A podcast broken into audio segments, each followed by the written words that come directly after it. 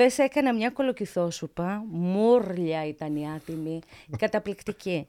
Να σας πω όμως μου έπεσε λίγο περισσότερο το ginger και το κάψα το παιδί. Αλλά έφαγε κολοκύθα, έφαγε πράσο, έφαγε καρότο, πατάτα, καθίστε τι άλλο έβαλα.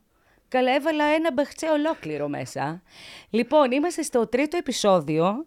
Ε, η ζωή στο σπίτι, μια ζωή διαφορετική στο σπίτι, μια ζωή ε, μαζί με τα παιδιά και προσπαθούμε να ανακαλύψουμε μαζί με εξειδικευμένους φίλους ε, πώς θα γίνει αυτή η ζωή μας πιο εύκολη, πώς θα γίνει αυτή η ζωή μας πιο όμορφη και πώς θα φύγει από το mode επιβίωση και θα γίνει ζωή. Ωραίο, ε! Γιατί συνήθως, ξέρεις, ε, οι γονείς επιβιώνουμε. Ε, Γιώργο... Δεν μπορώ να σε καταλάβω η αλήθεια, γιατί δεν είμαι γονής. Δεν Ναι. είμαι γονιός, συγγνώμη. Ε, Όμως αυτό που μπορώ να αναγνωρίσω σε σένα είναι ότι είσαι καλή μαγείρισα. Α, ναι. Ε, Έφτιαξες όλη αυτή την σούπα τέλος πάντων με τόσα αρωματικά. Να σου φύγε λίγο το Το ginger. ginger, εσύ το έκαψα το παιδί μου. Αφού Δεν μου έλεγε το πειράζει. παιδάκι και, και, και. Δεν το διόρθωσες με κάτι; Όχι, πώς θα μπορούσα να το διορθώσω; Αν προσθέτει μέσα περισσότερη υγρασία, δηλαδή λίγο νερό, ας πούμε, Α, θα το ίσως να το. διόρθωνα. Ναι, αλλά θα έφτιαχνα έφυγε αυτό. εκείνο το ωραίο το πιχτούλι. Εντάξει, ναι, δεν μπορούμε να τα έχουμε όλα σε ένα λάθος που κάνουμε η αλήθεια. Στη μαγειρική μα- αυτό συμβαίνει συχνά. Ναι. ναι. Ε, γενικότερα τα λάθη εσύ τα διορθώνεις στη μαγειρική; Προσπαθώ να τα αποφεύγω καταρχήν και να μειώνω την πιθανότητα του λάθους. Είναι πολύ σημαντικό, ειδικά για ένα σεφ. Αυτή είναι η δουλειά του στην ουσία. Να μειώνει την πιθανότητα του λάθους. Όταν κάτι δεν είναι σωστό, δεν βγαίνει έξω. Δεν περνά το πάσο που λέμε στη γλώσσα τη δικιά μου. Πιστεύεις ότι στην μητρότητα ή στην πατρότητα ή τέλος πάντων ε, στο, όταν μεγαλώνεις, μου είπες ότι δεν έχεις παιδιά, αλλά φαντάζομαι ότι έχεις ανήψια. Έχω. Βαφτιστήρια. Βαφτιστήρια που είναι πνευματικά σου παιδιά, που είναι Πολύ εξίσου σωστά. σημαντικό. Ε, και πάρα πολύ σημαντικό μπορώ να σου πω. Συγγνώμη. Με συγχωρείτε. Γεια το σας. παρουσιάσω. Είμαι ο Γιώργος Ερωτοκρίτου και είμαι εδώ στο podcast μαζί με τη Σίλια Ιωαννίδου. Ε, πήγα να το πω, αλλά με έκοψε. Καταρχήν, Γιώργο Ρωτοκρίτου, σε ευχαριστώ πάρα πολύ που ήρθες. Εγώ σε Παρόλο ευχαριστώ. που δεν είσαι πατέρας, ε, όπως το δήλωσε, σίγουρα όμως είσαι θείος, είσαι ε, νονός, είσαι... είσαι. Πόσα βαφτιστήρια έχεις; Δύο. Δύο. Πάρα πολύ ωραία. Ε, πώς πείθεις ένα παιδί, πώς κρύβεις έξυπνα λαχανικά που δεν τρώνε τα παιδιά, πώς τα πείθεις, πώς, πώς το κάνεις αυτό το μαγικό; Η αλήθεια είναι μια ερώτηση που μου την κάνουν αρκετοί γονείς. Υπάρχει τρόπος όμως. Για πες. Ε, νομίζω το πρώτο στάδιο είναι να εντάξουμε τα παιδιά μαζί μας μέσα στην κουζίνα. Την ώρα που μαγειρεύουμε. Κάτι που έκανε μαζί μου και η μητέρα μου. Γι' αυτό είμαι και σεφ. Ακολούθησα έτσι λίγο τα χνάρια της γιατί ε, είναι καλή μαγείρισα. Άρα λοιπόν το να εντάσσουμε τα παιδιά μας μέσα στην κουζίνα ε, τα βοηθάμε να αντιληφθούν καλύτερα τα υλικά. Να τα μυρίσουν τα υλικά. Να δουν πώς τα μαγειρεύει η μαμά μου. Για ποιο λόγο το κάνει. Το δεύτερο στάδιο Σίγουρα υπάρχουν κάποια, ο συνήθως τα παιδιά είναι λίγο έτσι επιφυλακτικά στα λαχανικά περισσότερο. Ε. Και ειδικά στα πράσινα λαχανικά θα έλεγα. Αυτό τουλάχιστον έτσι Και έχω στην πάρει. ντομάτα. Και στην ντομάτα, ε. Μμ. ε όλα αυτά όμως μπορείς να βρεις έξυπνες τεχνικές στη μαγειρική, τις οποίες μπορείς εντός εισαγωγικών να αποκρύψεις μέσα σε ένα φαγητό. Δηλαδή αν έχουμε συνηθίσει π.χ. το σπανάχι ή τον μπρόκολο, απλά να το βράζουμε και να φαίνεται στην κανονική του μορφή μέσα σε ένα πιάτο ή σε ένα φαγητό, ε, θα μπορούσε να το περάσουμε μέσα από ένα blender. Να το αναμίξουμε με κάποιο άλλο λαχανικό και να του δώσουμε ένα άλλο χρώμα. Όλα αυτά βοηθάνε πάρα πολύ στο, ε, στο να καταλάβουν τις γεύσεις. Δηλαδή έχω παρατηρήσει παιδάκια τα οποία δεν τρώνε το σπανάχι π.χ. μέσα στα όσπρια, γιατί το Ναι. βλέπουν έτσι περίεργο μέσα, ξέρω εγώ, σε, ένα, ένα, ε, σε, ένα, σε κάποιες, ξε, όπως φασόλες ας πούμε, Ναι. σε φασόγια. Ε, Ή αλλά αν στα το- μαυρομάτικα, στα, Μπράβο, στα στο μαυρομάτικα, λουβί. πολύ σωστά στο λουβί. Ή μπορεί να το δουν μέσα σε ζυμαρικά, τα οποία έχει περαστεί από blender και έχει αναμειχτεί, ξέρω εγώ, με μια σάλτσα, ούτως ώστε τους φαίνεται και πάρα πολύ νόστιμο.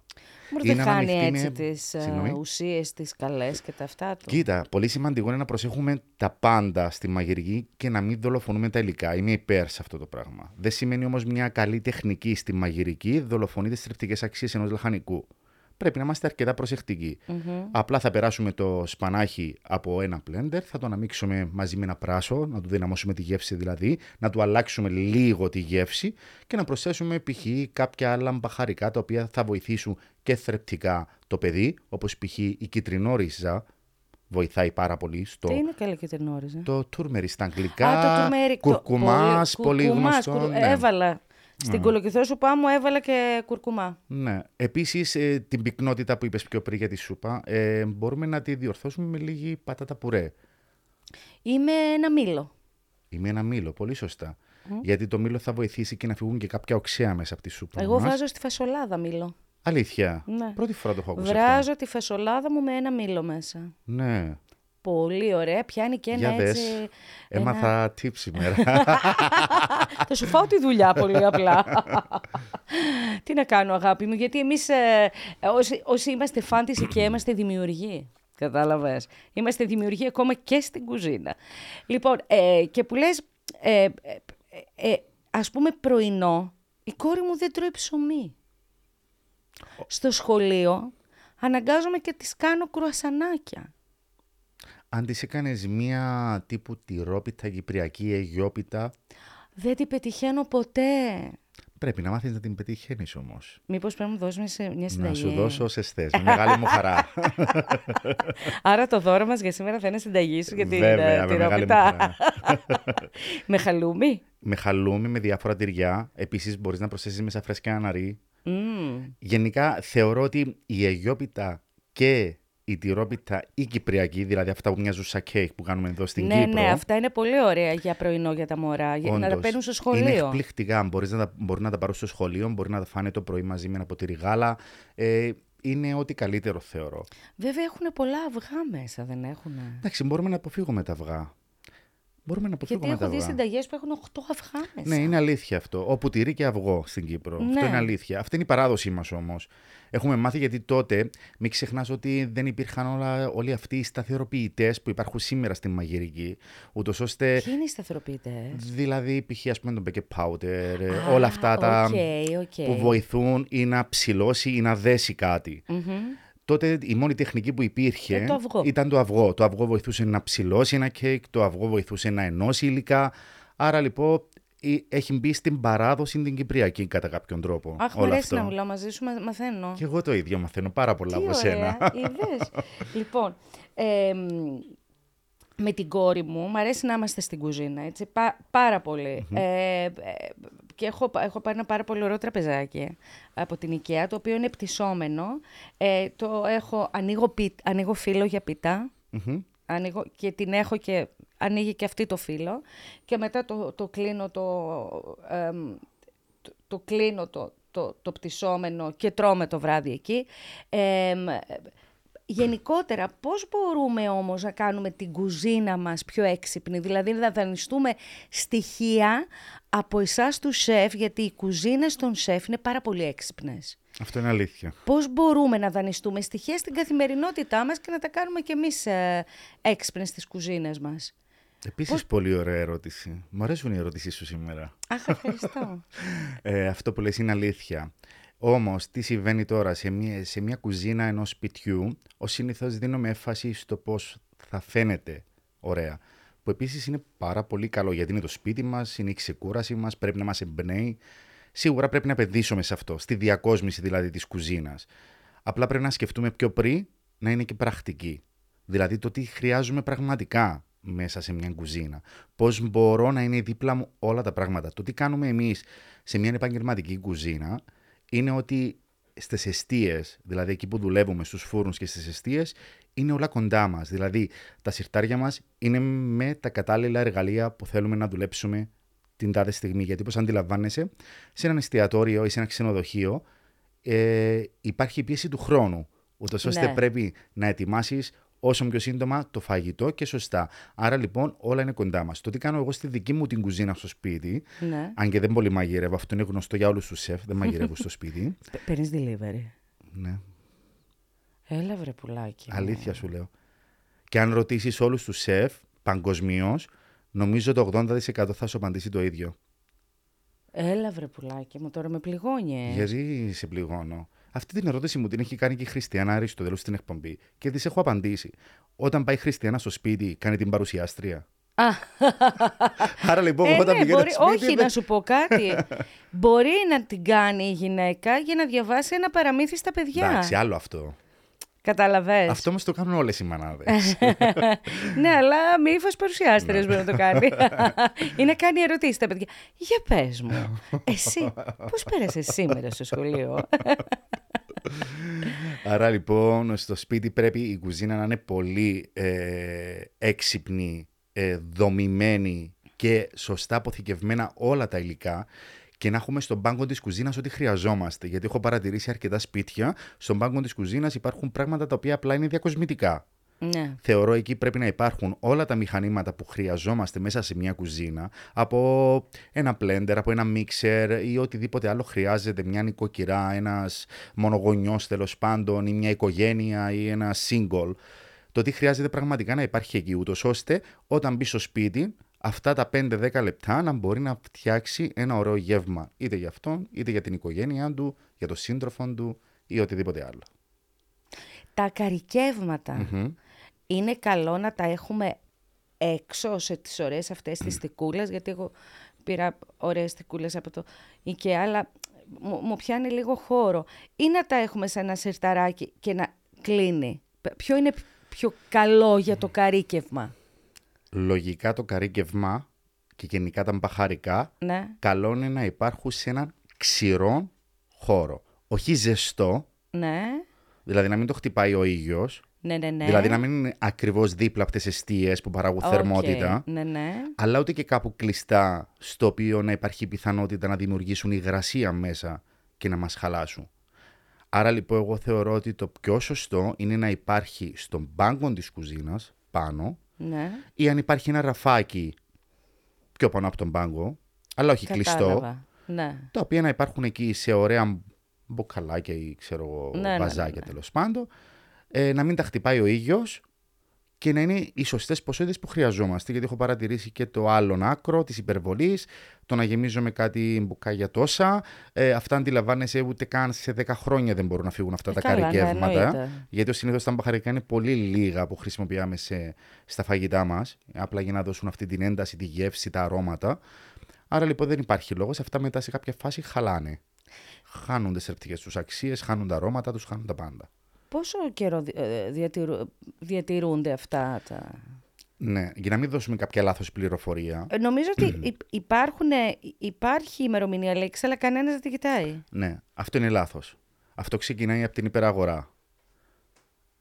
Ή από την αγορά γενικότερα. Όταν πάμε να ψωνίσουμε κάτι, πρέπει να κοιτάμε ημερομηνία παραγωγής και ημερομηνία λήξης. Επίσης, σε συσκευασμένα προϊόντα όπως σαλάτες, γιαούρτια, που μπορεί να φτιάχνουν ψισταριές, φούρνοι ή οποιαδήποτε άλλα καταστήματα Ναι. ε, που έχουν να κάνουν με φαγητό. Είναι βάση νομοθεσίας από το 2015 ότι πρέπει να υπάρχει ημερομηνία παραγωγής και ημερομηνία λήξης. Και πέρα από αυτού, πάνω σε όλες τις συσκευασίες, βάσει Ευρωπαϊκής Οδηγίας, πρέπει να υπάρχουν τα 14 βασικά αλλεργιογόνα που έχει εγκρίνει η Ευρωπαϊκή Ένωση ε, σε όλες τις ετικέτες. Είναι απαραίτητο, είναι νομοθεσίες πλέον όλα αυτά. Άρα λοιπόν οι καταναλωτές είναι πολύ σημαντικό να κοιτάνε την ημερομηνία παραγωγής και την ημερομηνία λήξης, γιατί αυτό θα τους προσδιορίσει, θα τους προσδιορίσει και το χρονικό διάστημα που θα πρέπει να καταναλωθούν. Κοίταξε, εμάς δεν είναι λιγμένα. Χαίρομαι. Εντάξει. Θα με κεράσεις; Ε, φυσικά και θα σε κεράσω. Μα με σεφ μου ανοίγει η όρεξη. Ένα μπισκοτάκι και χριστουγεννιάτικο και τζίντζερ σε ευχαριστώ και πάρα πολύ. πιπερόριζα Να και πάρω καρδούλα. Τι την άλλο καρδούλα αυτή θες; εδώ. Ένα θα φας; Ένα. Ένα Έχω ήσουν παχύνει τον κανένα. τελευταίο καιρό. Άσχε και εγώ χάλια έγινα. Έχω Μην το πατίνι. συζητάμε, γι' αυτό βάζω και το εδώ πέρα. Δεν το βλέπετε εσείς, δεν ξέρω, το βλέπουν οι άνθρωποι. Το βλέπουν, βάζω μαξιλαράκι, γιατί άμα το βγάλω, παιδιά δεν γίνεται. Τι θα κάνω; Α, είναι κόρπα αυτό. Να, θες και εσύ ένα μαξιλαράκι; πάρω ένα από εδώ. Πάρε ένα από εκεί να το βάλεις και εσύ έτσι. Τα είχαμε δίθεν στηρίζεσαι. Τι να κάνουμε ρε παιδιά, δεν γίνεται. Με έχει πιάσει μια λύσα κακιά. Ξέρεις πότε τρώω; Όταν βάλω το παιδί για ύπνο. Βράδυ. Ναι. Όλη τη μέρα είμαι κυρία. Όλη τη μέρα τρώω ό,τι πρέπει, γιατί δίνω στην κόρη μου ωραίο φαγητό. Δεν τρώμε junk food. Προσπαθώ να μαγειρεύω τόσο όσο. Α, τόσο όσο είπα. Λοιπόν, και μετά το βράδυ έρχεται και γίνεται το έλα λαμέιν. Αχ, Παναγία μου. Λοιπόν, πες μου λίγο για το τόσο όσο. Πώς μαγειρεύω τόσο όσο; Ναι. Δηλαδή, πώς μπορώ να μαγειρέψω για δύο άτομα και όχι για δύο τάγματα; Ξέρεις τι, εδώ στην Κύπρο στο φαγητό το έχουμε λίγο στην υπερβολή, αυτό είναι αλήθεια. Η αλήθεια είναι ότι το έχει και η μητέρα μου. Δηλαδή τώρα σε πάρω στο σπίτι της μητέρας μου, είναι μόνη της με τον πατέρα μου, αλλά θα βρεις στις εστίες δύο φαγητά μαγειρεμένα Δύο. για ένα λόγο Ναι, ναι. και τουλάχιστον τρία γλυκά στο ψυγείο. Τρία γλυκά. Αυτό ε. συμβαίνει καθημερινά, Κάθε μέρα. κάθε μέρα. Πώς νομίζεις ότι έχω γίνει έτσι; Όχι, μια χαρά είσαι. Με τρία γλυκά, εγώ θα Γλυκός ήμουν. εννοούσα. Έλα, πλάκα σου. Το ότι είσαι γλυκούλης είσαι. Δεν το συζητώ. Ε, άρα λοιπόν, τι πρέπει να κάνουμε γι' αυτό; Αυτό είναι λάθος η αλήθεια. Ναι. Είναι λάθος. Και πρέπει η νέα γενιά, εμείς, ας πούμε, να το αλλάξουμε όλο αυτό. Ε, πρέπει να αντιληφθούμε ότι δεν υπάρχει λόγος να μαγειρεύουμε τόσες πολλές ποσότητες χωρίς λόγο και αιτία. Τώρα να περιμένεις καλεσμένους στο σπίτι, ωραία, θα μαγειρέψεις για το εκάστοτε αριθμό και ούτω καθεξής ή τους καλεσμένους που Πώς έχεις. τα μετράς αυτά όμως; Ωραία. Εγώ θεωρώ ότι το καλύτερο πράγμα που μπορεί να κάνει κάποιος είναι να υπολογίζει ότι π.χ. αν μαγειρέψω μια πρωτεΐνη με ένα συνοδευτικό, πρέπει να υπολογίζω ότι για κάθε άτομο θέλω 250 γραμμάρια πρωτεΐνη, δηλαδή ε, χοιρινό, ξέρω εγώ, ψάρι ή οτιδήποτε άλλο θα χρησιμοποιήσω. Και θέλω και κάπου στα 180 με 200 συνοδευτικά, είτε αυτά είναι ζυμαρικά, είτε αυτό είναι πουρέ, είτε είναι λαχανικά, είτε είναι απλά μια σαλάτα ή ένα ρύζι ή οτιδήποτε άλλο. Άρα λοιπόν καλό είναι να μετράμε. Δεν το κάνουμε από τσιγουνιό, το κάνουμε για σωστό διαχείριση των προϊόντων και να μην ξοδεύουμε άδικα και τα λεφτά μας αλλά και να πετάμε φαγητά Ναι, τη μωρέ. στιγμή που βλέπουμε τι συμβαίνει στον κόσμο, έτσι. Εγώ, εγώ εκεί που ξεφεύγω είναι στα όσπρια. Ναι. Πο- πόσο πρέπει να βάζω; Αυτό πρέπει να κάνεις. Πρέπει να το υπολογίσεις πιο πριν. Δηλαδή, αν υπάρχει μια, μια ζυγαριά στο σπίτι, μικρή, Ναι. η οποία μπορούμε να ζυγίσουμε, ρε παιδί μου. Εντάξει, έχω πάρει το σακουλάκι τώρα με τα όσπρια 500 γραμμάρια, ένα κιλό, πόσα είναι, πόσα το βρήκες τέλος πάντων στην αγορά. Μέτρησε τι χρειάζεσαι πραγματικά. Τα υπόλοιπα μπορείς να τα αποθηκεύσεις σε έναν μπουκάλι αεροστεγό, να τα κρατήσεις για την επόμενη εβδομάδα, ξέρω εγώ πότε θα τα ξαναμαγειρέψεις. Και μετά να υπολογίσεις τι χρειάζεσαι άλλο μέσα. Δηλαδή, αν θα βάλεις 250 όσπρια για έναν άτομο, χρειάζεσαι περίπου ακόμα 100 γραμμάρια στα υπόλοιπα. Δηλαδή, αν θα βάλεις μέσα σελήνο, καρότο, αυτά τέλος πάντων που θέλεις να αρωματίσεις τα Ναι. όσπρια σου και να τους δώσεις ένταση. Ναι. Αυτό πρέπει να κάνουμε όλοι. Δεν χρειάζεται. Αυτό θα Άρα μας φάει δύο 250 λεπτάκια. Ουσιαστικά είναι 250 η μερίδα. Εντάξει, ξέρεις, οι- τώρα οι άντρες ε, ε, χρειάζονται λίγο παραπάνω. Δηλαδή, μπορεί να πάμε Εντάξει, και δεν στα 300-350. Απλά δεν χρειάζεται να υπολογίζουμε τουλάχιστον μισό κιλό ή ένα κιλό για τον καθένα. Αυτό που κάνουμε όλοι δηλαδή. Δηλαδή, η μητέρα μου τι έκανε, έπαιρνε δύο κιλά πατάτες για να τις βάλει στο ταψί με τρία κιλά κρέας για να φάμε τέσσερα άτομα. Δεν υπήρχε λογική. Ενώ αν μετρούσαν τις πατάτες, αν έλεγε θα φάει δύο ο Γιώργος, δύο ο πατέρας μου, δύο ξέρω εγώ τα αδέρφια μου, θα ήξερε ότι τελικά από το ένα κιλό χρειάζεται, ξέρω εγώ, τα 500 γραμμάρια, ας πούμε, για να βάλεις τις πατάτες. Ναι, μωρέ, άμα ο Γιώργος ήθελε να φάει και τρίτη πατατούλα, δεν θα έτρωγε. Εντάξει, σίγουρα ε, βλέπει, είναι αυτό. Πρέπει να βρούμε το μέτρο. Το μέτρο ποιο είναι, το ορίζουμε εμείς. Άρα λοιπόν, αν θα πούμε ότι θα προσθέσουμε ακόμα μια πατάτα για αυτόν που θα ήθελε, μπορούμε να το κάνουμε. Ή μπορούμε να κάνουμε έξυπνα πράγματα.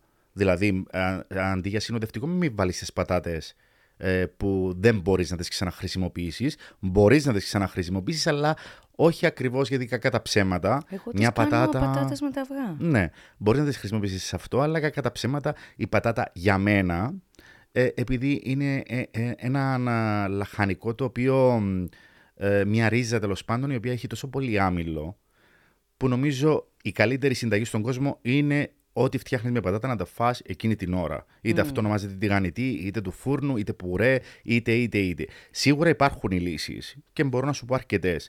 Μπορούμε όμως να ανταλλάξουμε τη θέση ε, που θα μπορούσαμε να βάζαμε το συνοδευτικό, να βάλουμε ρύζι, που μπορούμε την επόμενη μέρα να το χρησιμοποιήσουμε σε κάτι άλλο.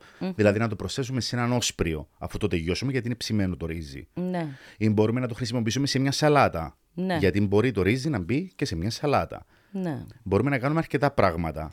Ούτως ώστε μπορούμε να είμαστε λίγο επιφυλακτικοί στα συνοδευτικά. Μπορώ λίγο να ρωτήσω κάτι. Βεβαίως. Τα όσπρια μου είπες τα μαγειρεύεις και τα βάζεις στο...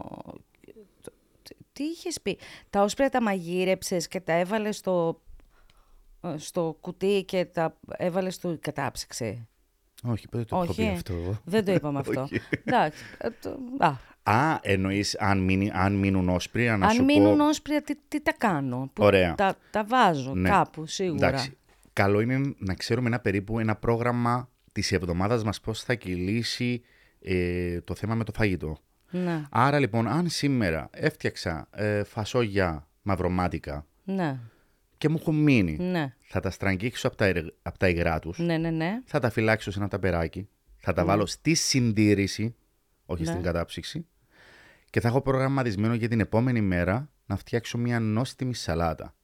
Αυτή η σαλάτα μπορεί να περιέχει μέσα ρόκα, μπορεί να περι- περιέχει μέσα φρέσκο σπανάχι, ακόμα και με μαρούγια, α, ένα, ένα ωραίο τριμμένο καρότο, μπορείς να προσθέσεις τυριά μαζί. Ξέρεις, ε, μερικά πρα- πράγματα πρέπει να βάλουμε και λίγο τη φαντασία μας στη μαγειρική και να σταματήσουμε να σκεφτόμαστε, α, έχουμε κάνει λουβί μαυροματί, να το πω στα κυπριακά, ε, και πρέπει να το φάω με ελαιόλαδο, ξέρω εγώ, μια κονσέρβα τόνο, πώς το τρώμε τέλος πάντων στην Κύπρο.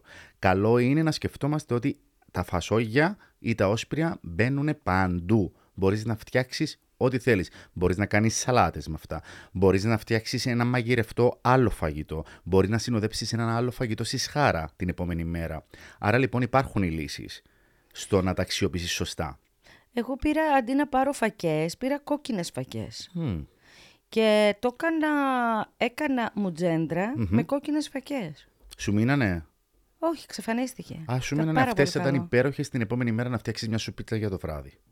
Ήτανε καταπληκτικό. Είμαι σίγουρος. Καταπληκτικό. Ε, το έχω κάνει και σούπα, ε, ελληνική φακή δηλαδή. Ναι. Το, το χρησιμοποίησα και ως ελληνική φακή. Απλά ε, θέλω να σου πω ότι υπάρχουν και εναλλακτικά όσπρια τα οποία δεν τα υπολογίζουμε. Ναι. Και μπορεί να είναι και πάρα πολύ ωραία και Σαν αυτές δουλεύονται και ωραία. Και είναι, βράζει και πιο εύκολα. Πολύ σωστά. Γι' αυτό καλό είναι να πειραματιζόμαστε, να μην φοβόμαστε και εκτός από τις κόκκινες υπάρχουν και οι πράσινες οι φαγές, οι οποίες είναι υπέροχες. Ωραίες είναι, να τις πάρω. Υπέροχες. να Να τις τις πάρω. δοκιμάσεις. Τις πάρω να τις δοκιμάσω. Να τις δοκιμάσεις. Τα όσπρια εγώ τα βάζω στην κατάψυξη. Ε, όταν τα μαγειρεύεις και μετά; Όχι. Α, δεν τα βάζω στο ντουλάπι. Τα αποθηκεύω στην κατάψυξη κατευθείαν. Γιατί το κάνεις αυτό; Είναι σαν να προψύνονται. Γιατί δεν, με, όταν τα βγάζω, δεν τα μουλιάζω. Μμμ. Τα βράζω κατευθείαν. Μμμ. Είμαι έξυπνη. Πολύ. Σωστό, γιατί τους δημιουργάς μια υγρασία που το ώστε όταν τα θες μπορείς απλά να ανοίξεις το σακουλάκι και να τα μαγειρέψεις. Μπράβο. Ευχαριστώ. Μπράβο. Τη μαμά μου ευχαριστώ γι' αυτό. μαμά Έξυπνο, μου το αρκετά έμαθε, έξυπνο, ναι. ναι. Όπως και όταν έκανα, κάνω λαχανοτολμάδες, το, το λάχανο το βάζω στην κατάψυξη δύο μέρες. Οκ. Δεν το ζεματίζω και το ναι, βγάζω γιατί μετά. το βοηθάει πολύ να ανοίξει πιο εύκολα, Ναι. να πάρεις τα και φύλλα, το να τα παίρνω και γεμίσεις. γίνεται ναι. υπέροχος. ο λαχα- Κάνω πολύ ωραίους λαχανοτολμάδες. Αν θες να σου δώσω Πρέπει συνταγή να μου. μαγειρέψουμε παρέα, παρέα μια μέρα. Ναι, Ναι. ναι, ναι. ναι, ναι, Το ναι. επόμενο ραντεβού αυτό θα είναι, να Α, το ξέρεις. ραντεβού το επόμενο θα είναι μαγειρική. μαγειρική. Έτσι, έτσι. Λοιπόν, και μι- μιλήσαμε λίγο για το food waste. Ε, μ, μιλήσαμε λίγο τώρα. Ποια φαγητά ε, μπορούν να πάνε κατευθείαν κατάψυξη; Και ποια φαγητά μπορούν να πάνε ε, ψυγείο μόνο. Μμ. Και πρέπει να φαγωθούν, τα φαγητά που πάνε ψυγείο πρέπει να φαγωθούν σε Ναι. τρεις μέρες; Γενικότερα δεν μου αρέσει να συμβουλεύω τον κόσμο τα φαγητά όταν ψηθούν και μετά να πηγαίνουν κατά ψήξη, να σου πω την αλήθεια. Ναι. Δεν είμαι πολύ υπέρ σε αυτό. Είμαι υπέρ σε αυτό που σου έχω πει πιο πριν. Ναι. Δηλαδή, ό,τι έχουμε μαγειρέψει σήμερα, μπορούμε να το αποθηκεύσουμε σωστά, είτε σε έξυπνα σακουλάκια, είτε σε έξυπνα ταπεράκια, είτε ξέρω εγώ τι μπορούμε να βρούμε στην αγορά σε θέματα συσκευασίας. Θα μπουν στη συντήρηση και θα έχουμε ένα προγραμματισμό να καταναλωθούν εντός τεσσάρων ημερών σε κάτι άλλο. Δηλαδή, έφτιαξα έναν ρόστο χοιρινό, ρε παιδί μου. Δεν το έχουμε φάει όλο. Μπορείς να το φυλάξεις στο ψυγείο, την άλλη μέρα μπορείς να το κάνεις σε σάντουι. Μπορεί να το βάλεις σε ομελέτες. Να το τεμαχίσεις, δηλαδή να το ψιλοκόψεις, να το βάλεις σε ομελέτες. Μπορεί να το ψιλοκόψεις και να το βάλεις να κάνεις μια σάλτσα με ζυμαρικά. Mm-hmm. Άρα λοιπόν μπορείς να το αξιοποιήσεις εντός της εβδομάδας σε κάτι άλλο. Παρά να μου το φυλάξεις τώρα μέσα στην κατάψυξη που δεν είναι λάθος, απλά εγώ σαν σεφ δεν το πολύ περισβεύω. Mm-hmm. Προτιμάω Απλά... στην κατάψυξη να πηγαίνουν αυτά που είναι ήδη ε, από τον παραγωγός σε κατάψυξη. Δηλαδή τώρα να ανοίξω ένα σακούλι με κοτόπουλα πανέ που μπορούν να βρω στην αγορά, στην αγορά κατεψυγμένα και χρησιμοποιήσω τρία κομμάτια, ναι, αυτά πρέπει να πάνε να ξανασυσκευαστούν και να μπουν πίσω στην κατάψυξη. Επίσης, είμαι υπέρ στο αν ψιλοκόψεις πολλά λαχανικά, μπορείς ναι, να βάλει κατάψυξη. Παίρνω εγώ τα σακουλάκια mm. της IKEA, γράφω ας πούμε μαϊντανός, τα βάζω το μαϊντανούλι μου μέσα και τον αποθηκεύω. Τέλεια ούτως ώστε ξέρεις τι έχει το ναι, καθένα ναι, ναι, μέσα. Αυτό μπορείς να το κάνεις. Ε, στο μαϊτανό, στο γκογιαδρόν το φρέσκο, στο σέλινο, στις πιπεριές μπορείς να το κάνεις. Ακόμα και στα μανιταράκια μπορείς να το κάνεις. Ναι. Έλα και μανιτάρια. Ναι, αφού μου αφαιρέσεις τον αέρα μέσα από τα σακουλάκια, δηλαδή ένα αεροστεγός, και το κλείσεις, αποθηκεύεις κατευθείαν μέσα. Καλό είναι αν το κάνεις συχνά να βάζεις και μια ημερομηνία επάνω. Έτσι, ναι, για να, να θυμάσαι. μην μπερδεύω ναι, και τα σακουλάκια. Ακριβώ. Ναι, ναι μπορείς να το κάνεις αυτό. Ωραία, τέλεια, τέλεια. Ε, ποιο είναι ε, το πιο συχνό λάθος που κάνουμε στην κουζίνα μας και δεν το παίρνουμε χαμπάρι; Με την εμπειρία που έχεις. Ναι. Το ότι δεν κάνουμε... Εντάξει, δεν θα βάλω τον εαυτό μου γιατί είμαι επαγγελματία. Ε, αλλά το κάνουν και επαγγελματίες, είναι λάθος αυτό που είπα. Το πάνε μέσα στην κουζίνα, στη μαγειρική, είναι η προετοιμασία. Το preparation, το mise en place στη γλώσσα τη δική μου. Άρα λοιπόν η προετοιμασία είναι πολύ σημαντικό στο να μαγειρέψεις σωστά, να βγάλεις σωστό αποτέλεσμα και να είσαι καθαρός, συσταρισμένος, περιποιημένος και να σου δώσει και όλη αυτή τη δημιουργία το ότι μαγειρεύω και περνάω καλά μέσα στην κουζίνα μου. Άρα λοιπόν θεωρώ το μεγαλύτερο λάθος και στις επαγγελματικές κουζίνες αλλά και στους σπιτιούτες κουζίνες είναι ότι δεν γίνεται σωστή προετοιμασία στο τι έχω στο μυαλό μου να κάνω. Άρα λοιπόν ξεκινάω από πιο πριν, 10 με 15 λεπτά, μαζεύω τα υλικά μου, μετράω τα υλικά μου, γιατί έχουμε μπει και πιο πριν να μην κάνουμε απώλειες, σκέφτομαι το φαγητό που θέλω να κάνω, πώς θέλω να το φτιάξω, είναι όμορφη συσταρισμένη η κουζίνα μου, μαγειρεύω, αν θέλω πίνω και ένα κρασάκι και περνάω ωραία.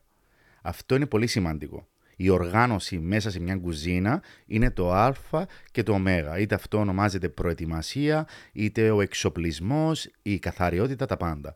Αυτό θα σε βοηθήσει πάρα πολύ στο να είσαι ξεκούραστος, να απολαμβάνεις αυτό που κάνεις μέσα στην κουζίνα και να βγάζεις έναν υπέροχο αποτέλεσμα. Επίσης τώρα θα με πεις και λίγο τρελό, εγώ πιστεύω πάρα πολύ στο, στο πώς νιώθουμε μέσα στην κουζίνα. Δεν είναι τυχαίο που όλοι λέμε το φαγητό της μητέρας μου είναι το καλύτερο. Δηλαδή λέμε, ξέρω εγώ, τα κουπέπια της μάνας μου είναι τα καλύτερα, ρε φίλε. Και έμεινε με τα ρε, τα δικά μου. Σε πλάγωσα στο Κυπριακό τώρα, τα δικά της μάνας μου είναι, είναι τα καλύτερα. Αυτό από πού προέρχεται; Προέρχεται από την αγάπη που έχει μια μάνα στο να δημιουργήσει για τα παιδιά της, ε, για τον άντρα της, για τα εγγόνια της. Αυτό βγαίνει στο φαγητό, να ξέρεις. Μπορεί να μην έχει άλλα και πιπέρι μέσα το συγκεκριμένο φαγητό, γιατί αν το δοκιμάσει ένας κριτικός μπορεί να πει αυτό το πράγμα. Αλλά έχει μέσα αγάπη και μεράκι, γι' αυτό φαίνεται στο τελικό πιάτο, να ξέρεις. Πιο παγιά, πριν κάποια χρόνια, με είχαν καλέσει από έναν σύνδεσμο ε, που έχει να κάνει με καρκινοπαθή τέλος πάντων. Και μου είπαν να πάω να κάνω μαθήματα μαγειρικής. Ρώτησα τι ηλικίες είναι; Και μου είπαν ηλικίες από 65 και πάνω. Και τους λέω: Είστε τρελοί. Ήμουν 23 χρονών τότε. Θα έρθω εγώ να δείξω σε γυναίκες οι οποίες έχουν μεγαλώσει παιδιά, εγγόνια, έχουν ταΐσει τόσον κόσμο, πώς θα μαγειρεύουν, να τους δείξω κάτι. Απλά να περάσουν λίγο την ώρα τους, ξέρεις. Το βράδυ δεν κοιμήθηκα. Και τι έκανα. ήθελα να αποδείξω αυτό το πράγμα που σου έχω πει πιο πριν, την αγάπη και το μεράκι.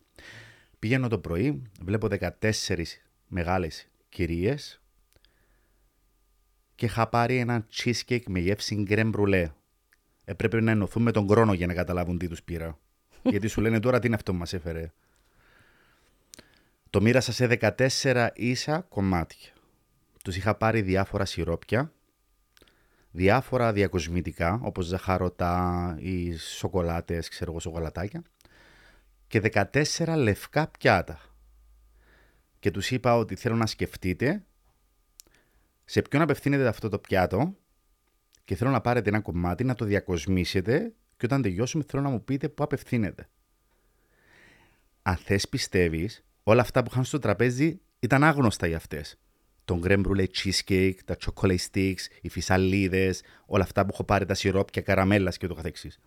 Βγάλανε 14 πιάτα σε presentation, σε παρουσίαση, εστιατορίου, γιατί είχαν στο μυαλό τους ότι αυτό θα το φάει το παιδί μου, θα το φάει ο άντρας μου, θα το φάει ο γκόμενος μου, αν είσαι καμιά ξέρω εγώ που ήταν ερωτευμένη, θα το φάει κάποιος που αγαπώ. Υπήρχε η ψυχολόγος του συνδέσμου και μου λέει: Τι γίνεται εδώ; Τους λένε αυτό που σας είπα πιο πριν. Η μαγειρική έχει αυτή τη μαγεία. Και αυτό πρέπει να το υιοθετήσουμε όλοι, είτε επαγγελματίες, είτε μέσα σε μια κουζίνα ενός σπιτιού. Η, η, μαγειρική έχει αυτή τη δυνατότητα να απορροφά όλα σου τα συναισθήματα. Γι' αυτό, αν δεν είσαι καλά, μην μαγειρέψεις. Αυτό λέω και στους μαγείρους μου. Αν είσαι καλά, μην αγγίξεις φαγητό. Δεν θα βγάλεις το αποτέλεσμα το σωστό. Έχεις δίκιο, όμως η μαγειρική έχει και μια άλλη μαγεία. Αν δεν είσαι πολύ καλά και μαγειρέψεις, μπορεί να σε κάνει καλά. Είναι και ψυχοθεραπευτική. Ναι, αυτό είναι αλήθεια. Μπορεί να σε βοηθήσει, μπορεί να σε βοηθήσει πάρα πολύ η μαγειρική σε αυτό το κομμάτι. Ε, και όπως ε, η μαγειρική σε κάνει δημιουργό, έτσι και η IKEA σε κάνει δημιουργό. Ε, και μαζί αυτά τα δύο ενώνονται, έτσι, και μας κάνουν τη ζωή μας καλύτερη. Πολύ σωστά. Ε, λοιπόν, νομίζω ότι εγώ σε ευχαριστώ πάρα πολύ. Εγώ σε ευχαριστώ, πραγματικά. Νομίζω πέρασαμε πολύ ωραία. Πάρα πολύ ωραία. Ε, το ευχαριστήθηκα. Το ευχαριστήθηκες; Πάρα πολύ. Μπράβο, αγάπη μου, αυτό έχει σημασία. εμείς εδώ τι κάνουμε, θέλουμε να ευχαριστιόμαστε. Και επειδή και εμείς το ευχαριστηθήκαμε πολύ, και είναι και Χριστούγεννα, είναι γιορτές. Εντάξει. Περίμενε. Πριν, πριν πάμε στο δωράκι, γιατί σου έχουμε δωράκι. Ω, σε ευχαριστώ. Θέλουμε μία ευχή. Νομίζω ότι κάτι έγινε με το σκηνοθέτη Ναι, μας. ναι, Ο ναι. σκηνοθέτης μας νομίζω έπεσε. Έπεσε Έχει, είσαι- ακούσει, έχει ακούσει τα Χριστούγεννα και τρομοκρατήθηκε. φαίνεται. Τρομοκρατήθηκε, ναι, και δεν έχει άδεια. Γι' αυτό δεν θα του δώκουν άδεια. θα, θα αναγκαστεί το παιδί να βγει να πει τα κάλαντα. Κωνσταντίνο Λακαβής πρόβα. δεν θα σου ζητήσουμε να πεις τα καλαντα παρο- Θέλουμε να μας πεις όμως μία συνταγή για ένα έτσι χριστουγεννιάτικο πρωινό. Τι να φτιάξουμε το πρωί. Όχι συνταγή ρε παιδί μου, αλλά πώς θα το ονειρευτείς έτσι ένα χριστουγεννιάτικο πρωινό, πώς το ονειρεύεσαι, να είναι το πιο δημιουργικό χριστουγεννιάτικο πρωινό και θέλω, θέλω να μου πεις και την ευχή σου. Για το 2000 παιδιά σε ποιο μπαίνουμε το 24. Το 24. Νομίζω 25 δεν μπαίναμε. Ταξίδευσε στον χρόνο. ναι, βλέπω μια σειρά γι' αυτό. Είμαι στο 2351, περιττώ να σας πω. Στη Το- σειρά. Οκ. Ε, Χριστουγεννιάτικο πρωινό, ε. Ναι, πώς το ονειρεύεσαι, και θα σου πω κι εγώ. Ναι. Κοίτα, να σου πω κάτι, αυτό είναι λίγο προσωπικό του καθενού πώς, πώς το ονειρεύεται. Ε, ναι, έλα τώρα, έλα. Ε, ωραία. Λοιπόν, εγώ θα σου έλεγα ότι ένα ωραίο χριστουγεννιάτικο πρωινό θα ήταν αυγά ποσέ πάνω σε ένα ωραίο προζυμένο ψωμί το οποίο έχουμε καψυρώσει και αρωματίσει με φρέσκα βότανα όπως θυμάρι και λίγο ρόσμαρι. Ναι. Ε, θα έφτιαχνα μία ωραία Ολλανδές. Θα πρόσθετα έτσι λίγη πάπρικα έτσι για να δώσω... Με αυτό το, το, το Ναι, τσαχπινιά λίγο, μια τσαχπινιά, ακριβώς. μια, μια πονηράδα, ναι. Θα σέρβιρα πάνω το αυγό το ποσέ, θα βάζα από πάνω την Ολλανδές, Θα έβαζα έτσι την πάπρικα έτσι στο τέλος να δείξω Ναι, αυτό ναι, το ναι, ναι, ναι. κόκκινο τέλος πάντων της πάπρικας. Θα ψιλόκοβα λίγο σχοινόπρασο Πώς μ' αρέσει το σχοινόπρασο, να μάθαινα να το χρησιμοποιώ. και έτσι για να δώσω και Μία τε- εορταστική. μια εορταστική ναι, Νότα, νότα, ναι. θα έπαιρνα ένα κουπάτ. Βλέπω, θα μου το Κουπάτ. χαρίσεις μετά. Το Ναι. βλέπω εκεί. Ναι, Ε, σε σχήμα καρδίας ναι. και θα έφτιαχνα μία ωραία ελαφριά κρέμα παντζαριού με κομματάκια από καπνιστό σολομό στο πλάι. Λοιπόν, μπορείς να έρθεις στο σπίτι, θα σου ανοίξω την πόρτα, να μας το φτιάξει. Μου τρώγοντας άλλα παιδιά, ντροπή είναι αυτό το πράγμα. λοιπόν, είναι ντροπή δηλαδή, δεν γίνεται. Να, εμείς τα έχουμε στην Ω. οικία όλα αυτά που είπες. Σε Και ευχαριστώ σου δίνουμε πολύ. και το τραπεζομάντιλο. Καλή, τι του δίνουμε, καλέ, πολλά του δίνουμε. Πρίκα, πρίκα. Του δίνουμε, κάτσε να πάω κοντά στο μικρόφωνο. του δίνουμε πολλά. Πρίκα μου δίνεται. Καλέ, καλή, τι, του... Κανονικά. τι είναι αυτό που σου δίνουμε; Ω, Και είδες και τα κουτάκια τα ωραία για πανέμορφα είναι. αποθήκευση. Πανέμορφα. Είδες και οι Αγιοβασίλειδες μας εδώ, οι κλασικοί, οι, οι Σκανδιναβοί. Γιατί ο Σκανδιναβός ο Άι Βασίλης είναι chic. Δεν είναι σαν είναι τον άλλο. πανέμορφος. Και τα κουπάτα αυτά που σου έχω Τα πει. κουπάτ, τα για τα ωραία. μπισκότα. Να κάνεις και μπισκοτάκια ωραία βουτύρου. Ωραία εννοείται. βουτύρου. Θα κάνεις να μας φέρεις. Βεβαίως. Λοιπόν, ό,τι κάνεις μας το Σε φέρεις και στο ευχαριστώ μοιράζεσαι. πάρα πολύ. Δωράκι Πάρα από εμάς πολύ. με Οπ. αγάπη. Τέλειο, Λοιπόν. τέλειο το δώρο. Να σας πω και την ευχή μου. Για πες και την ευχή σου. Ε, σε ευχαριστώ πάρα πολύ. Είναι πανέμορφο. Πραγματικά πανέμορφο. Να το αφήσω εδώ στην άκρη να το πάρω μετά. Λοιπόν. Ε, οπ, με συγχωρείς. Η ευχή μου. Η αλήθεια είναι ότι ε, είμαστε σε καιρούς πολύ σκοτεινούς και πολύ περίεργους. Αυτό συμβαίνει εδώ τα τελευταία χρόνια με τους πολέμους, με όλα αυτά που μας έχει φέρει τέλος πάντων, ε, μας έχουν φέρει αυτά τα χρόνια, όπως η πανδημία και άλλα πολλά. Η ευχή που θέλω να δώσω πέραν από τα κλασικά που είναι να Ναι, μην έχουμε αισθανθούμε. υγεία, Ναι, αυτό χαρά, ναι. επιτυχίες στον καθένα εννοείται. Καλό είναι να, να κοιτάξουμε λίγο μέσα μας, αλλά και δίπλα μας. Ε, γιατί οι, οι αξίες του ανθρώπου είναι μια από αυτές μάλλον, αυτές τις αξίες των, των ανθρώπων είναι να μπορεί να προσφέρει. Άρα λοιπόν το αν προσφέρουμε στους δίπλα μας, αλλά να το νιώθουμε, ηθικά να μας κάνει καλά εμάς, αυτό πιστεύω ότι θα αλλάξει πάρα πολλά στον πλανήτη μας. Είτε αυτό έχει να κάνει ε, με τους ανθρώπους, είτε με τη φύση, είτε με τα ζώα, είτε με τα παιδιά, είτε με τους ηλικιωμένους. Άρα λοιπόν η ευχή μου για αυτά τα Χριστούγεννα, πέραν από τα κλασικά, που εύχομαι όλοι να είμαστε καλά δημιουργικοί, είναι να κοιτάξουμε μέσα μας, αλλά και δίπλα μας. Είναι το πιο σημαντικό για μένα. Υπέροχα. Σε ευχαριστούμε πάρα πολύ, Εγώ σε Γιώργο. ευχαριστώ Ρωτο- για όλα. Είσαι ένας τέλειος σεφ, ένας υπέροχος συνομιλητής. Ε, Αχ, πρέπει να σηκωθώ, ναι. Μιλάμε, παιδιά, ξάπλαρα. Με, ήτανε, όχι. θέλω να ξέρεις τι έγινε. Ναι, ναι, μου ξάπλωσα εγώ λίγο. όχι, δεν κουράστηκα. Χαλάρωσες μαζί μου. Χαλάρωσα μαζί σου και ήταν και εκείνο το πρόγευμα που το έφαγα και μου Ναι, έκατσε. ναι. το Χριστουγεννιάτικο και ήμουν έτσι χυμένη στο καναπέ και έλεγα πω πω τι ωραία που περνάω με το σεφ. Ε, λοιπόν, φτάσαμε στο τέλος παιδιά, φτάσαμε στο τέλος ε, και αυτού του podcast. Ε, εύχομαι να περάσατε καλά μαζί μας, βασικά εύχομαι να μάθατε μαζί μας, ε, να αισθανθήκατε τόσο δημιουργικοί όσο και δημιουργοί και ευχόμαστε να σας δούμε και στο επόμενο.